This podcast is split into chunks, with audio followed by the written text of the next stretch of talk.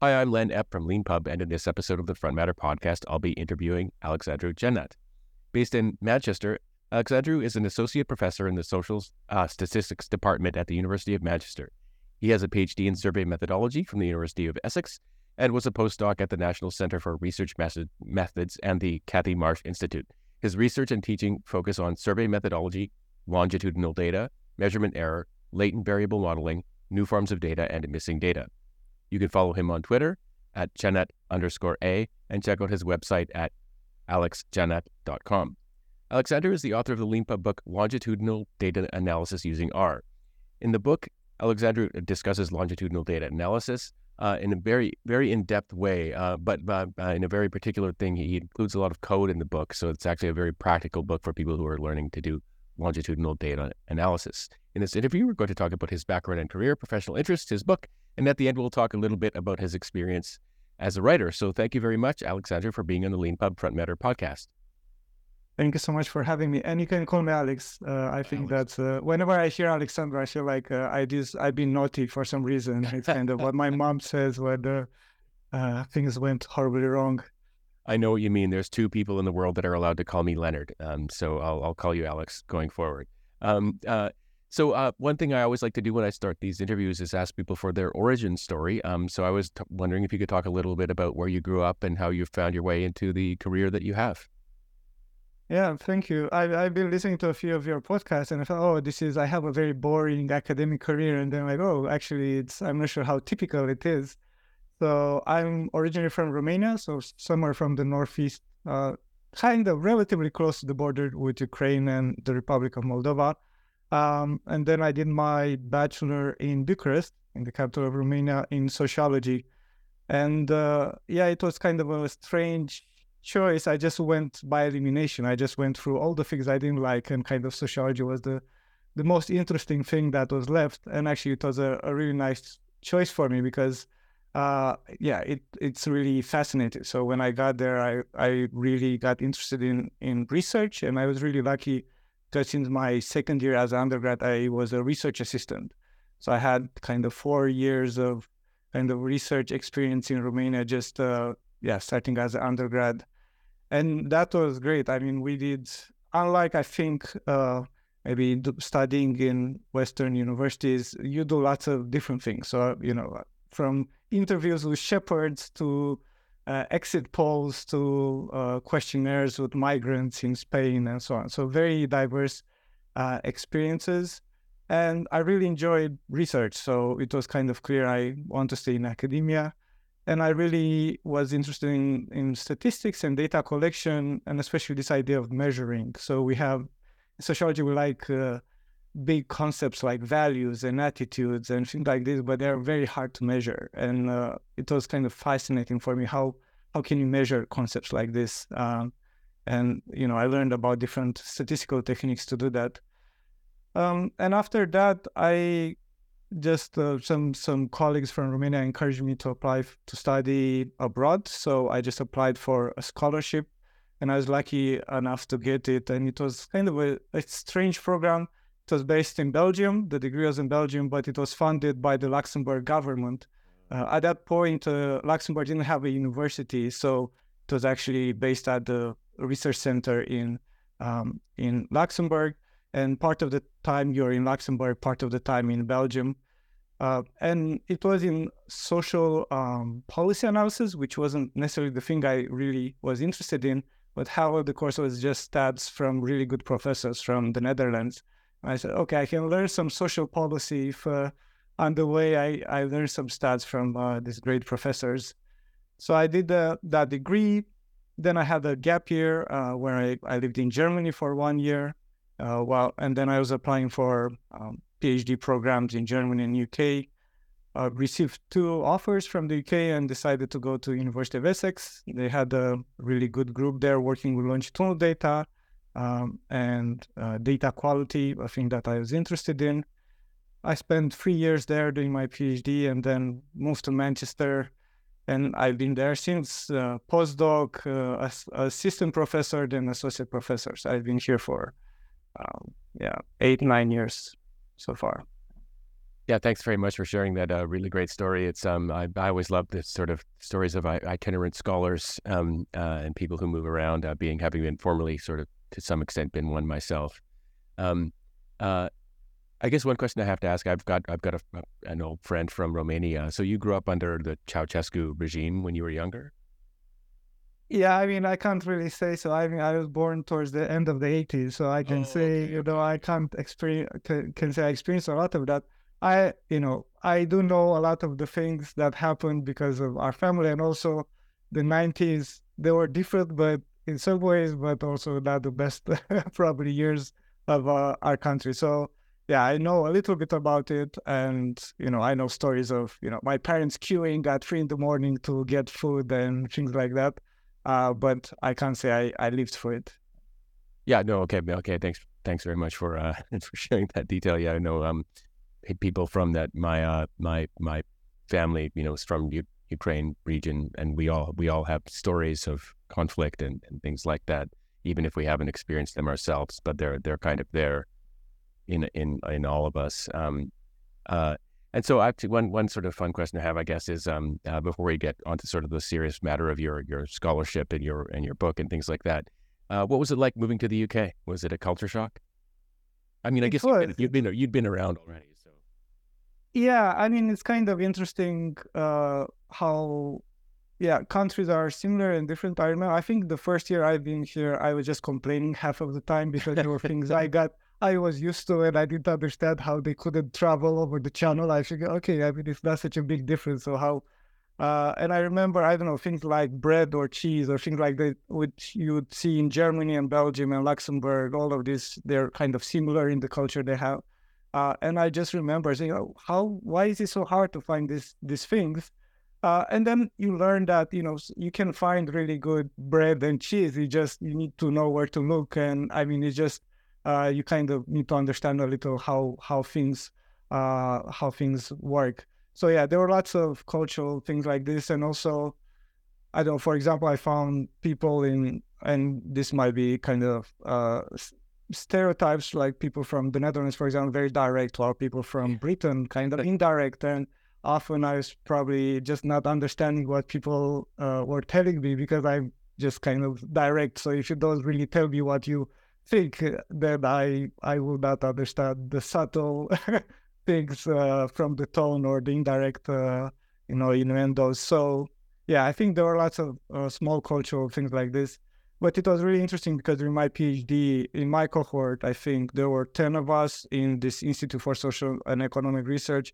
And I think only one of us was from the UK. Everyone else f- was from somewhere else. So it was very international. Uh, I remember our the next cohort, everybody seemed to be from Latin America for some reason. So it was, we were kind of in a bubble. So, you know, there were uh, you know, universities are this kind of strange places where uh, you are in a country and you, in a sense, you're not in that country uh, to some degree. So, yeah, I, yeah, I, there were you know colleagues from Belgium and from uh, other parts. Like uh, we we could complain together about all the things that we took for granted and uh, weren't so easy to find here. Yeah, that's that's really great. Uh, speaking of the indirectness, you reminded me of a funny personal story when I moved to London with a friend and a couple of friends in 1999. Dates me. Um, uh, we had a very small apartment and we needed an, an extra bed. Um, and in, in Canada, the name for like a kind of military collapsible camp bed is a bed is a cot. Uh, so me and my buddy went down to the local used furniture store and asked for a cot. Um, and the person looked at the English person who ran the store looked at us and said, "What do you mean?" And we said, "Well, we'd like a cot." Like, and he said, he said "What for?" We said, "Well, to sleep in." And he said, "Well, what do you, what do you, what do you mean? How big of a cot do you need?" we said, "Well, like a man-sized cot." Um, and he just looked at us and said, very indirectly, "This isn't that kind of store." Um, so for anyone watching or listening, uh, cot in the UK means like a baby crib. so we, we'd gone to this used furniture store ask, asking for a man sized baby crib to sleep in, and no one would tell us directly what, what yeah. they thought we were actually asking for. Um, and yeah, so there's a lot of sort of a lot of learning you have to do. Um, and you know, there's also sort of like you know, whenever you move anywhere and you encounter other other foreigners, there's a lot of complaining. But any place that has so many foreigners in it. We're there to learn uh, and there to study and there to contribute, particularly in, in you know in academia, is a very welcoming and and, and great culture, uh, which the UK definitely has. Yeah, I mean, I couldn't have survived here for so long if it wasn't the case. And yeah, I think academia in UK really is still a, a very nice place to be. Lots of opportunities, lots of amazing people. So um, yeah, I and I think it's just wherever you go, it's it, it takes a while to just kind of adapt, uh, even with the weather and you know other things that you get for granted, how houses are built, you know how uh, the things that are in toilets that you don't expect. Uh, I don't know, having separate cold and what uh, cold and hot uh, taps in the uh, bathroom, for example. That was I remember being shocked by this for a long time. do you know? Do you know the band The Eels? No, no. They they have actually a song about that. Um, like, you know what? I'll, I'll I'll try to remember to put it in in the in the show notes. It's called Hot Hot Hot Cold Cold Cold. Um, it's very funny. Yeah. Um, uh, but yes, for anyone who's traveled to the UK knows about the, the one hot tap and the one cold tap. Um, but uh, yeah, and and the sort of like arbitrariness of British plumbing. uh, it's it's like an adventure game uh, every time you go. Um, but uh, but but also sort of you know very very very sort of fun in its own way. Um, so yeah, so uh, so uh, you um, uh, were interested in measurement um, uh, and did so you know social science and stuff like that. And um, I've, I guess I've got sort of a general question that I think a lot of people um, might have when if they got the opportunity to talk to someone like you, which is uh, how can you really kind of be so sure that the say survey data that you gather and your interpretation of it is accurate? So I think maybe you're you're asking the wrong person. So I'm a I'm a methodologist. So kind of my training is Mm. to just find problems with all the data. It's like literally this is the thing that I'm what I published. Like oh another problem, another problem. So I can give you a very long list of issues. Uh, I can say that you know the, there are some things in which we can test our predictions. So I don't know. One classical example is can we predict uh, elections. And sometimes, you know, we get it wrong, but for a lot of times we get it, we get it right. There are some things where it's very, it's very hard. So if I say, okay, uh, you know, we have this measure of human values, and I say, I, you know, I ask you, I give you maybe 10 or 20 questions, and based on those 20 questions, I can say what kind of values you have. And it's very hard to validate that. If I say, oh, you're a 6.5 on the scale that we made up, Uh, you, you can't really contradict me because we made up the scale and you know 6.5 is our best approximation. But there are some things where so one one type of research that i'm really interested in is kind of looking at different sources of data and just kind of trying to understand the issues with all of them. So for example in a project with colleagues from criminology we're looking at official crime measures versus crimes from survey as they're reported by respondents there's this whole long literature knowing that you know the the the official crime uh, rates can be wrong because people you know don't go to the police or some are not recorded and we trust the surveys more. But we also have you know 60 70 years of literature showing that surveys are not perfect. There there are issues with surveys. And kind of i don't my take is all of them are incorrect to some degree and uh, as survey methodologists, we're just always trying to improve. So a lot of the work I do is like criticizing data, but also trying to figure out, okay, how can we correct for this? And one strategy is just always to improve the way we collect data, you know, understanding, okay, uh, there are techniques to see if people misunderstand questions. So we would do interviews or we would ask people to say, what are you thinking about when I ask you this question? And uh, that way we try to improve the way we ask people questions. Uh, other approaches are kind of statistical ways to correct for it. So, for example, I could compare the official statistics in uh, in uh, crimes and the survey data, and then try to see, okay, can we combine them? Both of them are imperfect. Can we get s- somehow closer to to the truth by combining them and using some statistical models? So, a lot of I have lots of colleagues that you know are expert in data collection and understanding all of these issues and trying to have the best uh, questions, the you know the best ways to invite people in the survey, and then you have these statisticians that kind of are trying to uh, after we get the data to correct for measurement uh, error and other types of errors. And what's really kind of fascinating about this field is it's very interdisciplinary. So you have, you know, psychologists that work with the development of questions. You have people that, you know, do, uh, you know, apps or the design of the interface for surveys. You have statisticians, you have sociologists. So it's very interdisciplinary. So, and when you go and talk to colleagues, it's like they they can come from different uh, perspectives to look at uh, the same problem. And I think that's that's for me it's really exciting. Even like I'm never going to say you know survey data is perfect or this data is perfect, but I can say you know like we have a community that is trying to figure it out and trying to do the best that we we can do you know given the resources we have. Yeah, no, that's it's it's such a fascinating uh, field, um, and the challenges that you face in particular as a kind of like authority in that field. Um, are more than than most would base because I mean, especially if you're if you're someone who sort of challenges some to some extent the sort of uh, certainty that sometimes people place on numbers when they see them in particular. Um, you know, by saying like you know, there's all these problems with the way that we do things. You can face particular challenges. I assume that there's sort of colleagues that you encounter um, who don't like the fact that probably you sort of like the first thing you do is say, well, here's all these problems with the data that we collected. Um, but I, that that actually sort of I, I, every once in a while I ask kind of self indulgent questions on the podcast, probably more than I should. Um, so let me ask you your question about terminology. I'm gonna um, so one thing I find endlessly frustrating is the way that people. I'm going to pick on psychology. Um, people in psychology will use terms like data and experiment and laboratory.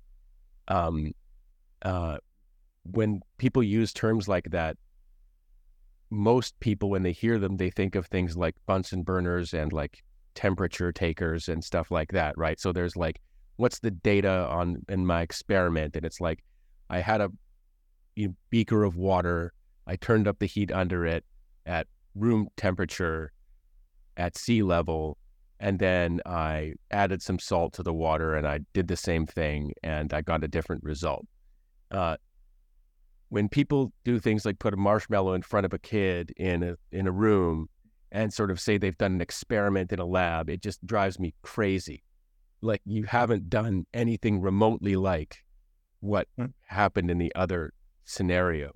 Um, what can you do when it comes to sort of like things like so so so for example, like in a lot of the work that you do is like survey. So it's like you're asking people questions and getting their answers.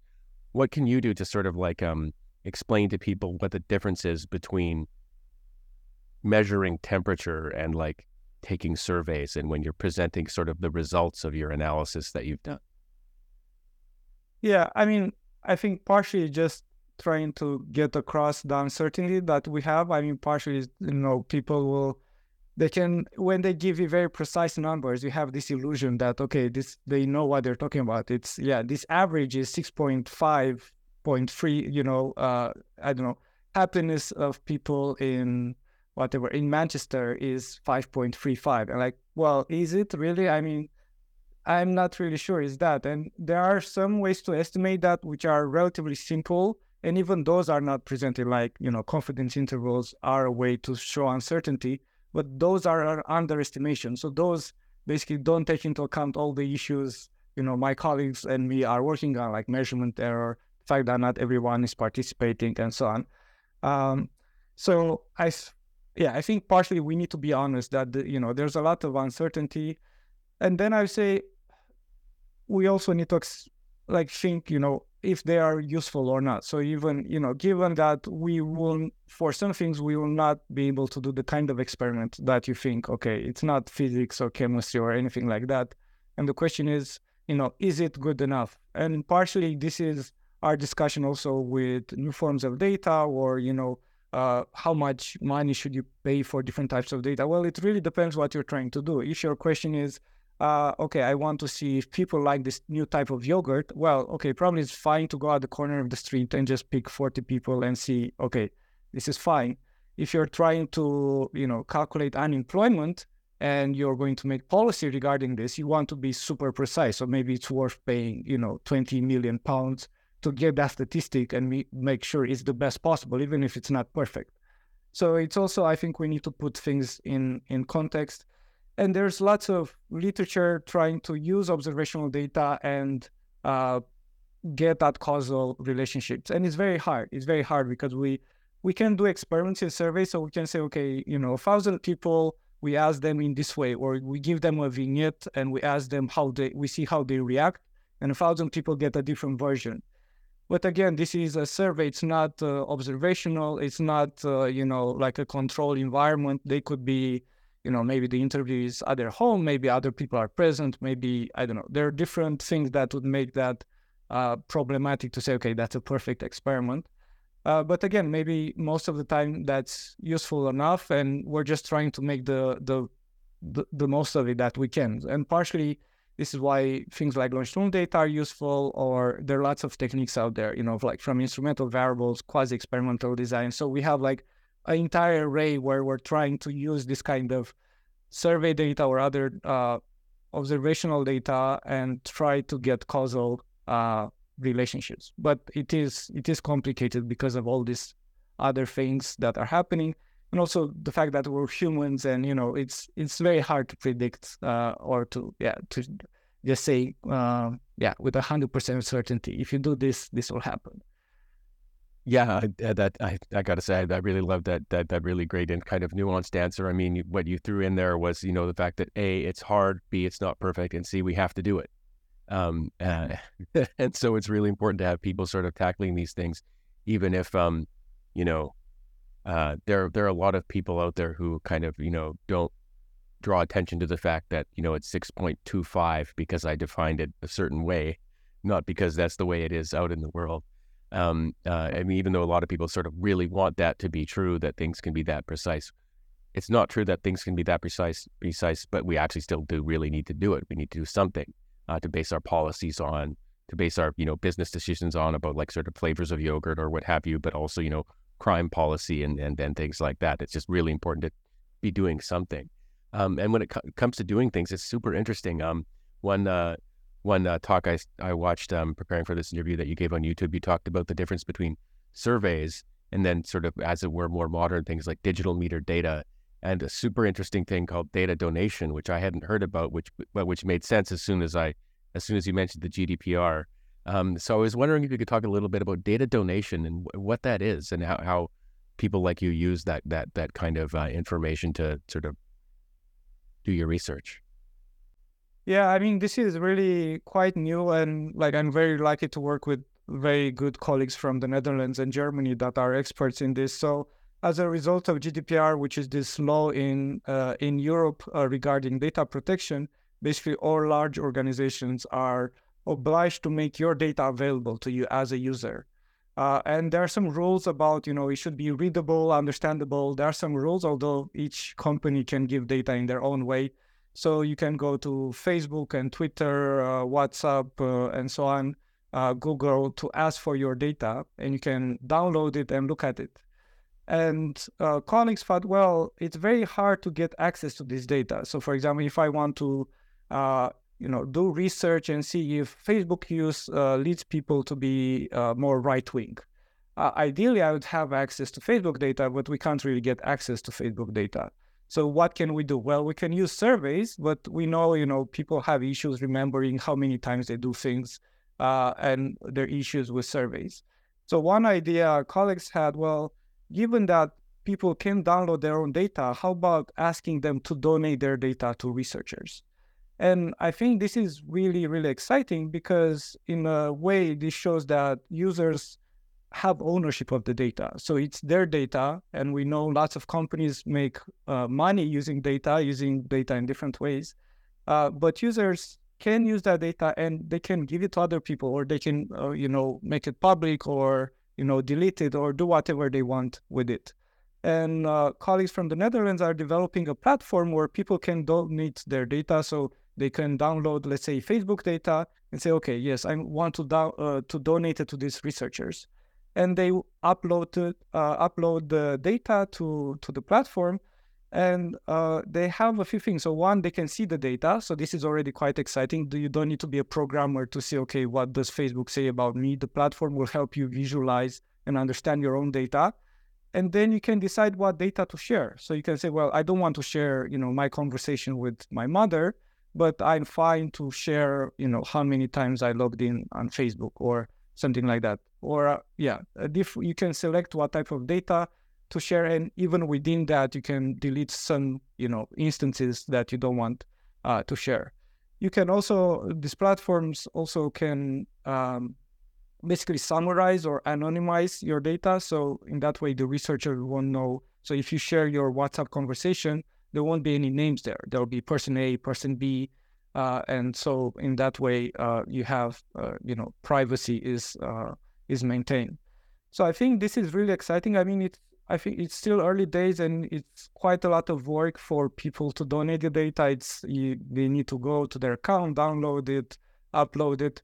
Uh, but I think it's it's very very exciting because it gives power to the user uh, to get the data and they learn. Okay, this is my data. I can decide what to do with it. I can decide who to share it with, uh, and I can see you know what's anonymized. I can get a report on this data.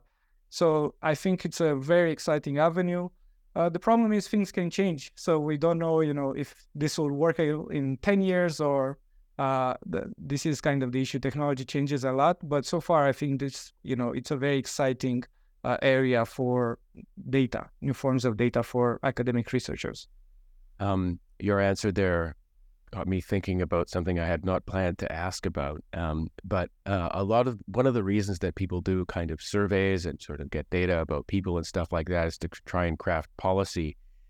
So here's a big high level political question for you.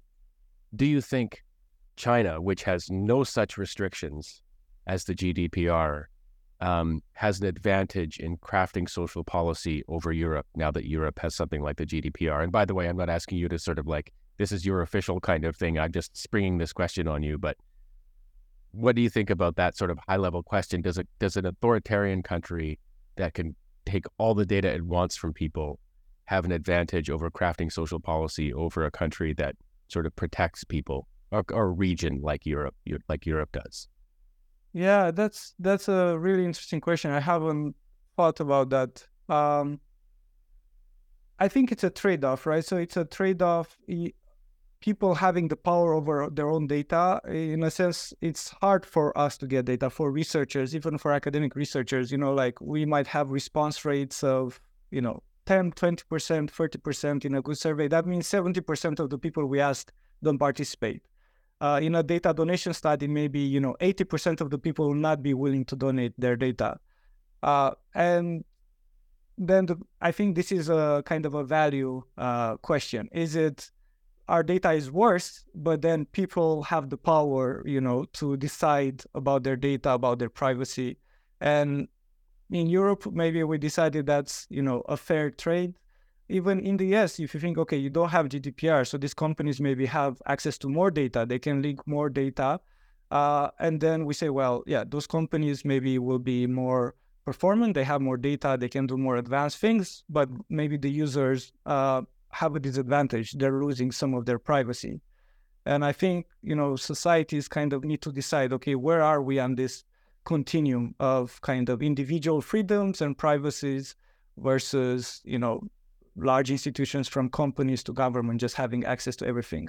And there are even in Europe, there are countries, you know, like the Scandinavian uh, Scandinavian countries, they have amazing admin data. They know, you know, they they're all the health records, address, all of these things uh, are are available. Uh, they're not public, but in principle, researchers can use them. For example, you know, you can literally get access to data on everyone I don't in Norway and Sweden to do to do analysis. And yeah, that's a trade-off they're happy with. So they're happy, for example, to have that. In UK, uh, they you know there's no ID, for example, or they can't agree on having a, a unique ID for each individual. And this is kind of the the agreement in this country regarding you know privacy and what's important to them. So even yeah, I, I say it it depends a lot, and also it's kind of this culture. So I would say in the Nordic countries in Europe, there's more trust. So they're fine for the state to have this data and they trust, okay, they're going to have good ownership of the data. They're not going to sell it. We're not going to, you know, find it on uh, Pirate Bay or something like that. Uh, while in other places it's more like the wild west. It's like everybody gets as much data as you can, and you know make the most of it until I don't know somebody sues you, for example. uh, yeah, no, no, it's it's it's super. No, no, thanks. That really great answer. I mean, and it is it is interesting how cultural these things are um, uh, res- with respect to trust and things like that. But also, you know, how like, you know, companies or governments can often think that like, oh, we've got the data, so we know what the reality is, and then you hear the stories from people on the ground who are like, oh, like this is this is an old story from like my my, you know, basically the the app I use sort of made a wrong conclusion about me based on my usage. So I'm going to use it differently now to give it to give it so so that it gives me the right ads or something like yeah. that. Uh, and so like you know there's there's there's always kind of interaction and back and forth and iteration going on on the user side as well as the sort of provider side. And so people who think that they've got this sort of you know clear picture of what's going on, there's no such thing. There's no such thing as a yeah. clear picture when you're playing with people. Yeah, I mean a really nice example. I think you know there are some insurance companies that uh, they track your activity and then they change the premium based on your activity. And you can buy a device, you know, online that will uh, make steps on your phone or your device. It will just move, so it appears that you you have steps. So it's like okay, if you don't have trust and you know you're followed, then you're going to do all this kind of stuff, right? You're just going to find a solution to this, and you're giving them the data, but then you trust it less while I think in a place like the Nordic countries where it's like a social contract and you think, okay, I trust you and you can hold this data, uh, probably, you know, people are not making stuff up or, you know, lying to the government just so uh, they have the wrong records. So yeah, people can be quite creative if they know they're, you know, they're followed or, uh, and they want to get around it. Um, I think there are solutions for that usually. Yeah, no, no, definitely. That's uh, that's curious. I hadn't heard about that one about adding steps, but it completely makes sense. Um, uh, and and but also sort of shows how how sort of like real world the kind of like the kind of work that you do, uh, is. You know that like it is the basis for like you know your insurance policy, uh, is you know surveys and data, and things like that. Uh, so on that note, just moving on to talk about. I mean, I could talk with you about like all of these sort of like sort of super interesting things for a while, but to just go, go on specifically to talk about your book. Um, uh, so, what is longitudinal data? Oh, and that's interesting because you're you're saying about you know in different fields. I know psychologists discuss about you know experiments and they think of experiments in a certain way, and uh, that's interesting with longitudinal data because also people in different fields talk about longitudinal data in different ways. And it's, I literally need to start the course and say, okay, this is my definition. So just you know to make sure that we understand each other and the definition is very simple. It's like we have multiple observations from the same individuals. Uh, mm. Yeah. So, uh, and in that definition, a lot of things uh, become longitudinal data. Uh, social media data is longitudinal. I can observe you multiple times, your tweets or you know your posts.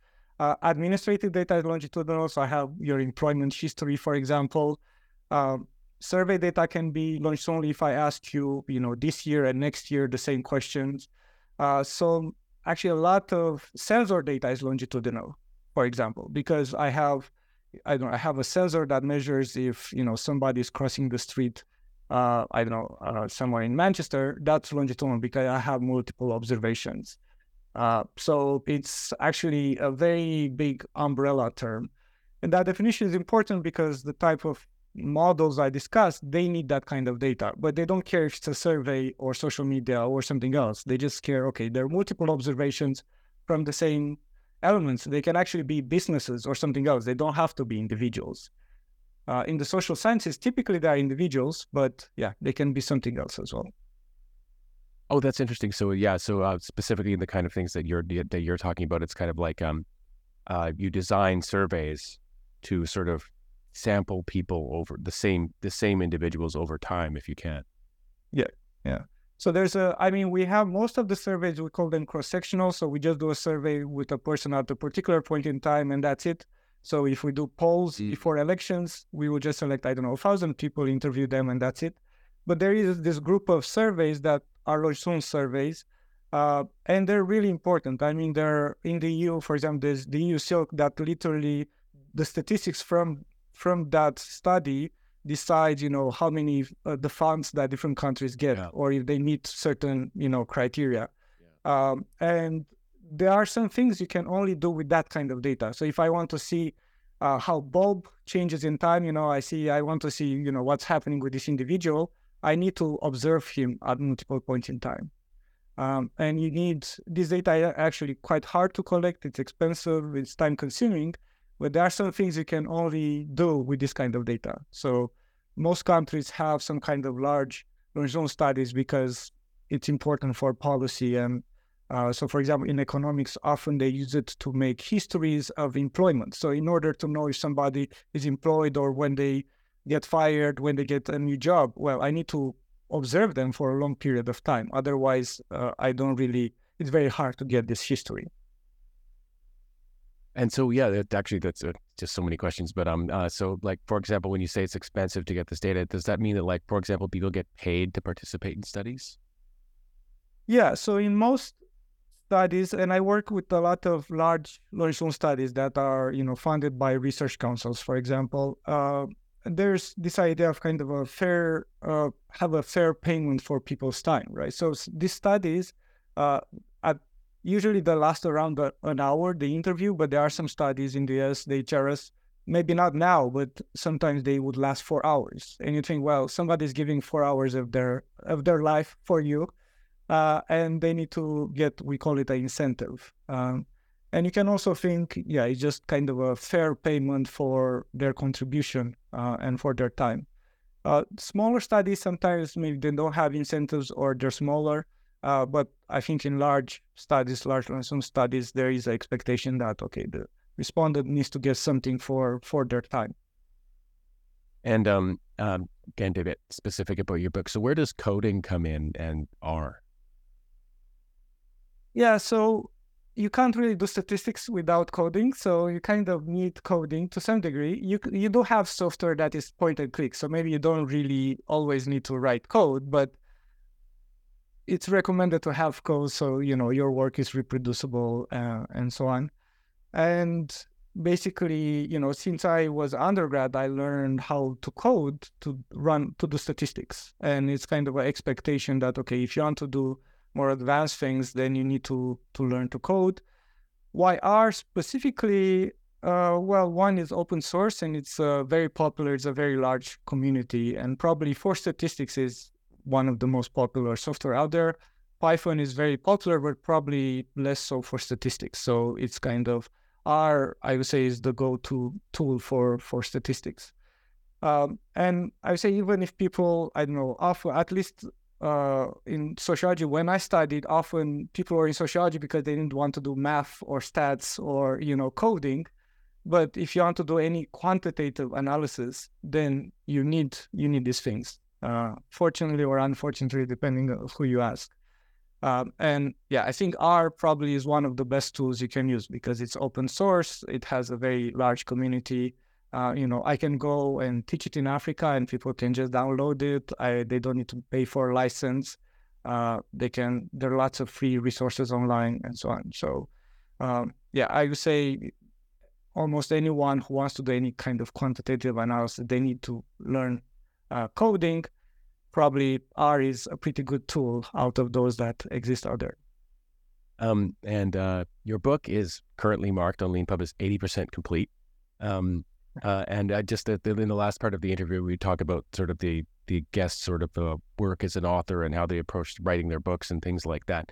Uh, so, do you plan on ever making it 100% complete? Is this a sort of like forever book that you're always going to be updating? What's your case yeah. writing and publishing new chapters? Just if you could talk a little bit about your approach to the the project.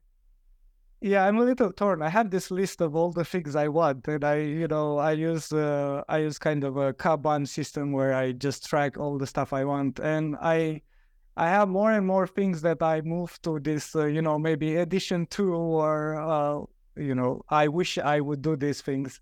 So ideally, I do want to to finish it and to kind of you know say, okay, we have a hundred percent for now, and then in the future there might be a second edition, or I might work on it.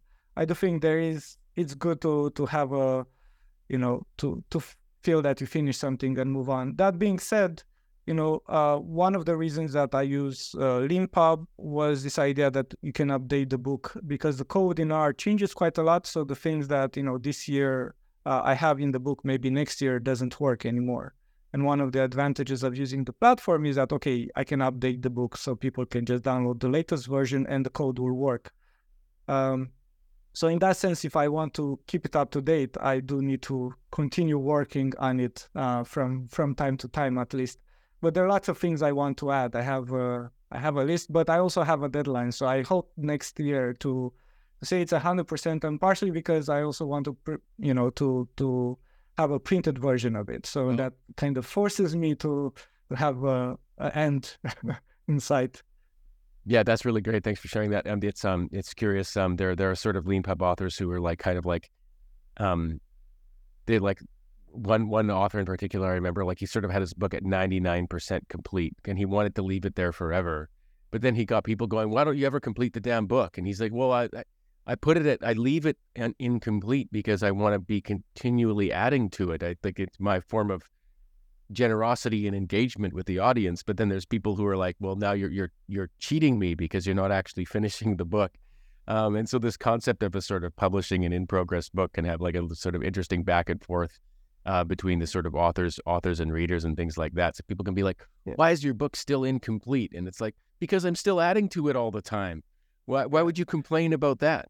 Uh, but of course, you know, there's there's communication issues and things like that. And then and then as you're mentioning, it's sort of the idea of a volume two and things like that. How does that?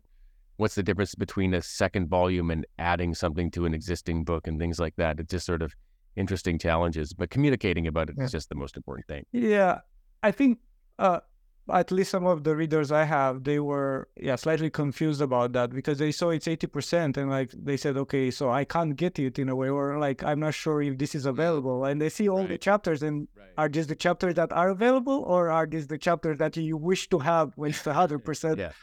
Uh, so yeah, maybe we can communicate that better, and also yeah, some people just are not used to the concept. They just know, okay, the book is either out or it's you know it's a dichotomous thing. It either existed or it doesn't exist. yeah, no, no, it's it's actually I, one thing I can say. It's like sort of a sort of insider view from having done help people publish uh, in progress books for over ten years now at Leanpub. We used to get a lot more questions about what it means for a book to be partially complete uh, than we do now. Uh, most people mm. kind of get it um, uh, they still have questions, which is great, and we try and foster communication between authors and readers and stuff like that. And you know, putting your email address in the introduction to your book and saying "contact me" with typos or what have you is a really is a really important way of doing that.